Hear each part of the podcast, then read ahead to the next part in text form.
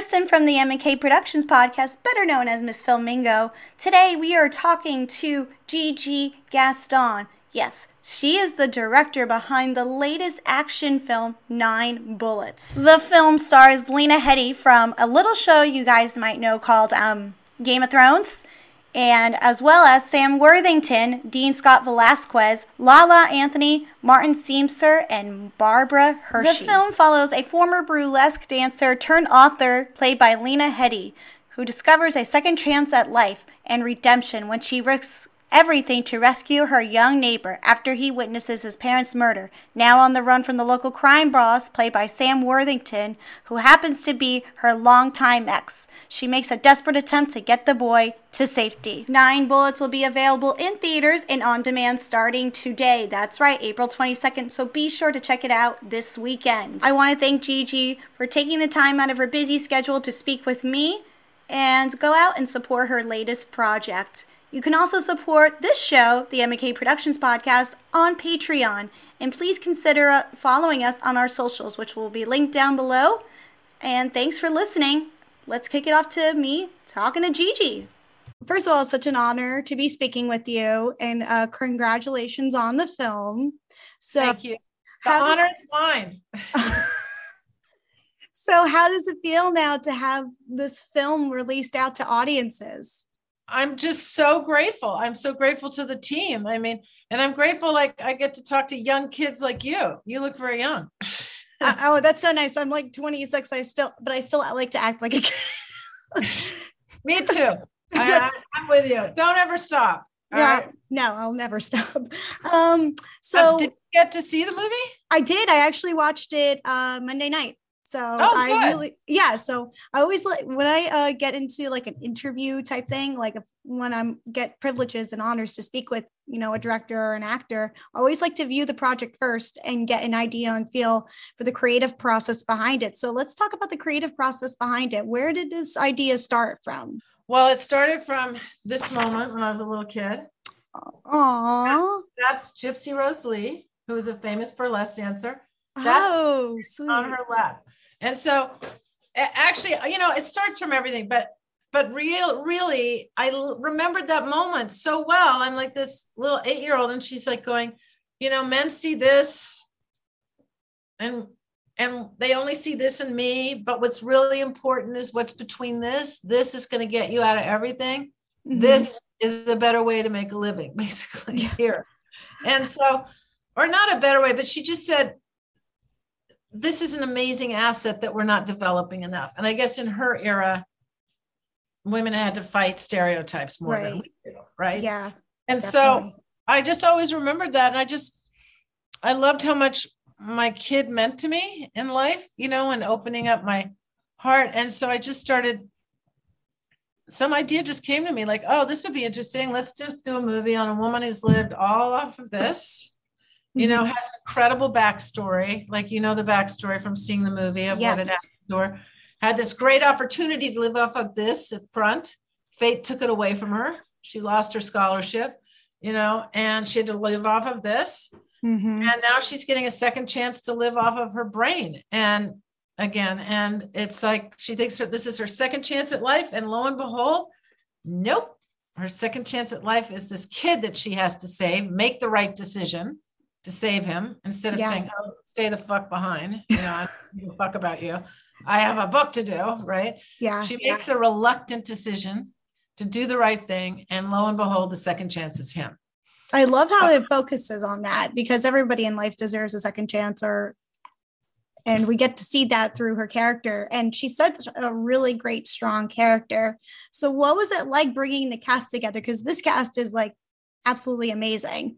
So, who got you know, every, involved in the process? you're, you're, giving me goosebumps because not many people give casting directors the credit they do they're due. And this it seems that, that that people are recognizing what an amazing job mary and brett did you know on this mm-hmm. movie mary vernieu it's like i met mary vernieu crazy way through my son was friends with this other girl named drew and her mother was best friends with mary vernieu so when I wrote the script, I was like, I have to get a casting director. I'm going to have to find someone with money to get me to this cast to a casting director gee, who could I ever go to? And then I hear Drew's mother talking about Mary Vernieu, and she gave me an intro.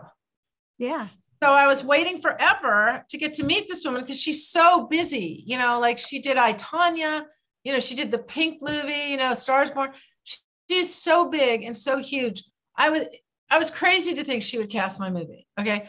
Finally, I get a meeting with her, and I'm gonna, I have I have a backpack on me. I don't know why I even mentioned that. Maybe I was going to kneel on it, and I was going to go into her office and beg, seriously beg, say, please, please, please cast my movie. I'll never get this done without you, please. And I and I literally start to kneel. Aww. And she goes, stop, stop, stop, Gigi. No, we read it. We love it. We want to do it. We laughed. We cried. We love your movie. Aww. It, it was like a miracle. And you know, so many people have so much pride and so much ego. And I just have to tell you, throw it out the window because I didn't care. I don't care if I had to kneel to get a chance. I would kneel to get a chance. And, you know, I'm just so grateful. And, you know, so once Mary was on board, um, we still needed a producer. And then I met this one producer who then brought in Cassian Elwes, um, and who was able to, you know, he has such respect in the business. And so I think it brought in an element that people would trust me, an unknown director, you know, to get this movie done with someone like Cassian who had done, you know, The Butler, mm-hmm. Mudbound, just great movies. And we, you know, Mary was the one who introduced me to Lena and, you know, said, you've got to watch her. There's something about this woman. And, you know, some people had wanted a younger girl. And I kept saying no, because I wanted the stakes raised. If it's a girl 26 who's a burlesque dancer, mm-hmm. right? And she gets a book deal and the book deal fails, she can go back to burlesque. Yeah. Can a woman who's who's in her mid 40s go back to burlesque? You know, burlesque is kind of over for you at 50 or maybe more. Maybe not now, but the old school world, you yeah. know, because we're trying to get through and break those patterns as women, as humans, to not have any limitations in life. You know, and at least that's what I believe. I want to break limitations, break down limitations in life, you know. And so that's why it was great to have Lena. And I mean, Lena's body looks like freaking phenomenal.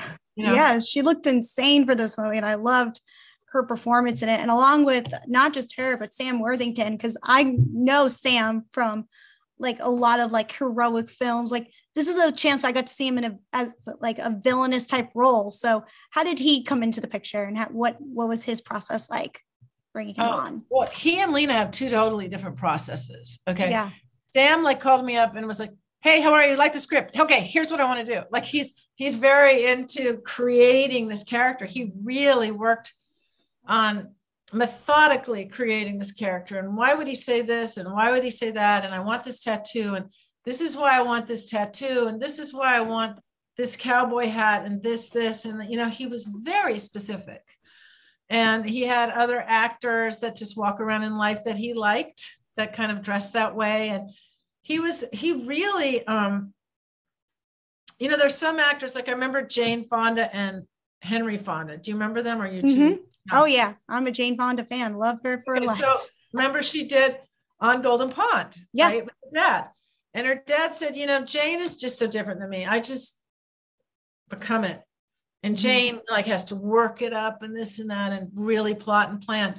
And that's what I think Sam is more like a Jane Fonda. Like he really works through it and works through it methodically.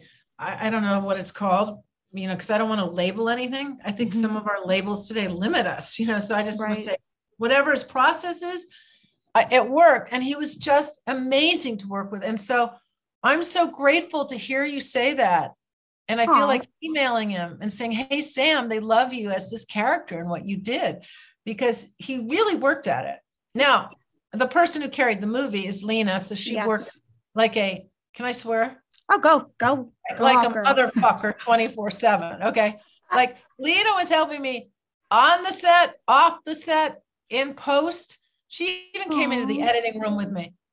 I That's mean, great. she is the most amazing woman, human being I've ever met in my life. And she walks her talk. Mm-hmm. It's great to hear that not just she was re- just really involved with this process because you don't often get to hear that many a times when like especially like a, for a female director for you to like she really takes a hold and really helped you with this project. It's really amazing to hear how she did help you a lot with this film. Yeah and she gave me my freedom. Yes and we made a pact up front that if we ever we were going to collaborate as artists you know director actor if ever she felt i was missing something to tell me. Oh, Literally Good. say hey i think we need to do this way because Lena's very British. Okay. And I'm an American that's very sentimental. So I think we had a good balance. You know, like a couple times she'd go, you know, I don't think you need all that dialogue there, Gigi. And I'd go, oh, but I love this line. And then I and I'd go, all right, all right, do it without. You know, or then sometimes I'd say, I really, really, really need this scene with you to do this moment and she would do it. I mean, she was amazing. And and we had both things to to look at in the editing room. Mm-hmm.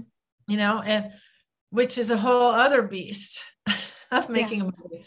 But uh like and Dean, the little kid, is just amazing. He was so green and so brilliant and so giving. And you know, the little kid that plays Sam. Oh yeah, he's excellent. he broke he he he broke my heart a couple of times especially in that first scene and especially the dog the little dog oh my gosh anything with a dog in it just gets me so i'm just like you nailed it on that part. i know and i had to fight for the little dog because they were all worried that the dog was going to distract and oh. not behave and not be right now I, I had to have a boy and his dog you know after he lost his family he has to have someone right mm-hmm. i just had to have that dog and so then i said to one of the producers, look, here's the deal. Like I remember this dog trainer when I used to ride horses.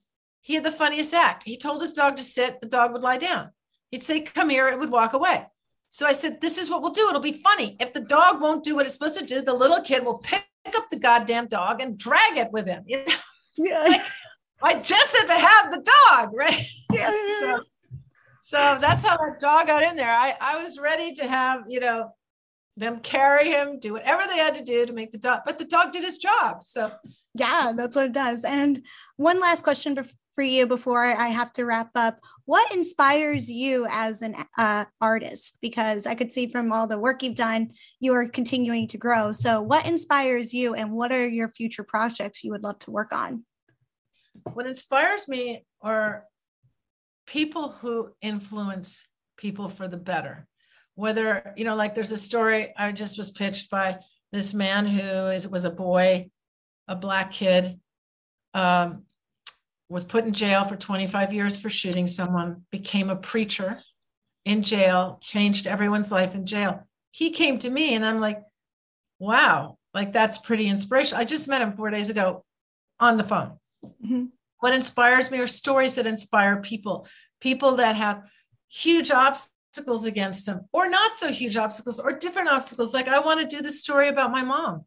My mom was one of the most amazing influences in my life. She was a spy during world war ii she was way before her time and what she had to put up against with women is a very interesting story. Like she had all these circumstances that she had to overcome.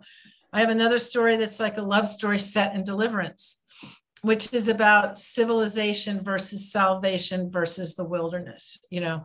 Yeah. and it has very big themes of, of stuff that's going on. So like if someone watches this movie and goes hey i could have a second chance then that's a great that's a great moment for me as a filmmaker because i have inspired someone to believe something positive.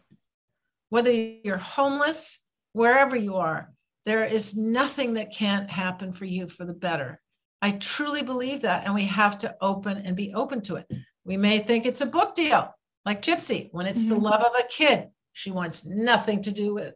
We just don't know where it is. So that's what I'm inspired by. I'm inspired by people that overcome obstacles that um, can inspire me to keep going because you can't quit in life. And it's hard as hell out here now. You, as a 26 year old, are you? Mm-hmm. Is amazing. Like if I had to deal with what you dealt with at 26, I don't know if I could handle it the hatred in the world, the pandemic, a possible World War III that could go nuclear. Yeah. Are you kidding me? I mean, it, it, you know, we need all the second chances and hope and inspiration we can get. I will never do a movie that isn't inspirational on some level. Now, maybe I failed at it and it doesn't come off that way, but I want to do films that inspire and keep us all going and keep give us guts and give us the wherewithal to stand up again and not give up on our dreams. Well, I think you are inspiring, not just from the films that you want to tell, but I think just sitting here having a great conversation with you, I found you to be very inspiring. So, again, congratulations on the film. I hope our paths can cross again because I think you were just lovely to talk to. And best of luck to success. And I can't wait to see more of your work in the future. Well, thank you. And if you just tell all your friends about the movie, that would be so great. I will. And thank you so much for your time. And you too. Are you kidding? See, you're you're the people that are carrying it on. You know, you're going to be carrying it on for women. You know, like my my future is in your hands, which you don't know, but it is. All of you 26 year olds, keep going. we'll, we'll make you proud. At least I, I hope. I can feel it. Thank you.